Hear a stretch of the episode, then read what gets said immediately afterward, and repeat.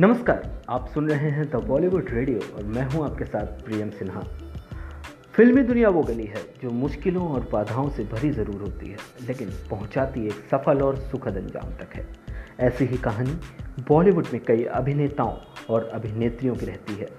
हर किसी का कोई ना कोई मददगार या गॉडफादर ज़रूर होता है। आज की कहानी है बॉलीवुड के एक कपूर खानदान की, जिसका खराब समय में सहारा बना दूसरा कपूर खानदान। हम बात कर रहे हैं अनिल कपूर के परिवार के शुरुआती दिनों की। ज़्यादातर लोग नहीं जानते होंगे कि अनिल कपूर, पोनी कपूर और संजय कपूर को रो पहले पर्दे तक लाने में सबसे बड़ा हाथ है उनके पिता सुरेंद्र कपूर का। वही सुरेंद्र कपूर जो माया नगरी में अपने स्ट्रगल के दौरान राज कपूर के गैराज में रहा करते थे।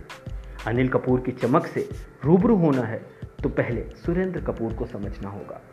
क्योंकि जीवन के उस कठिन दौर के गलियारों में जाएँ तो पता लग जाएगा कि मुंबई की चकाचौंध में उनके शुरुआती दिन कितने मुश्किल भरे थे। सुरेंद्र मुंबई में पत्नी और बच्चों के साथ पैसे कमाने आए थे और शुरुआत के दिनों में उनका वहाँ पर कोई भी परिचित नहीं था। लेकिन एकमात्र उनके परिचित थे उनके दूर के भाई पृथ्वीराज कपूर। जब सुरेंद्र कपूर मुंबई आए तो उन्होंने मदद राज कपूर से मांगी। राज कपूर ने उन्हें गैराज में रहने की जगह भी दी। राज कपूर के गैराज में कुछ दिनों तक रहने के बाद सुरेंद्र कपूर अपने परिवार के साथ चौल में रहने चले गए थे। वहाँ पर उन्होंने एक कमरा किराए पर लिया और वहीं रहने लगे।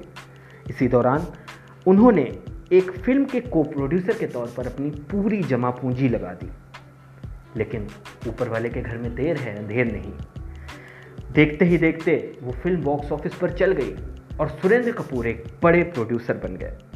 और फिर सुरेंद्र कपूर का सिक्का बॉलीवुड की दुनिया में चल निकला था। माया नगरी की माया में घुलने मिलने के बाद सुरेंद्र कपूर और राज कपूर का परिवार खास मौक़ों पर एक दूसरे से मिलने लगा। वो दौर था और आज का दौर है।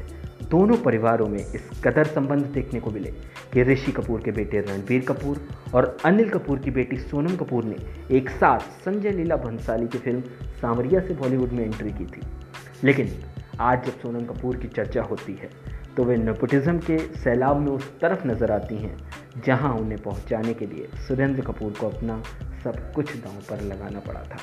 ऐसे ही शानदार किस्सों के लिए सुनते रहिए द बॉलीवुड रेडियो।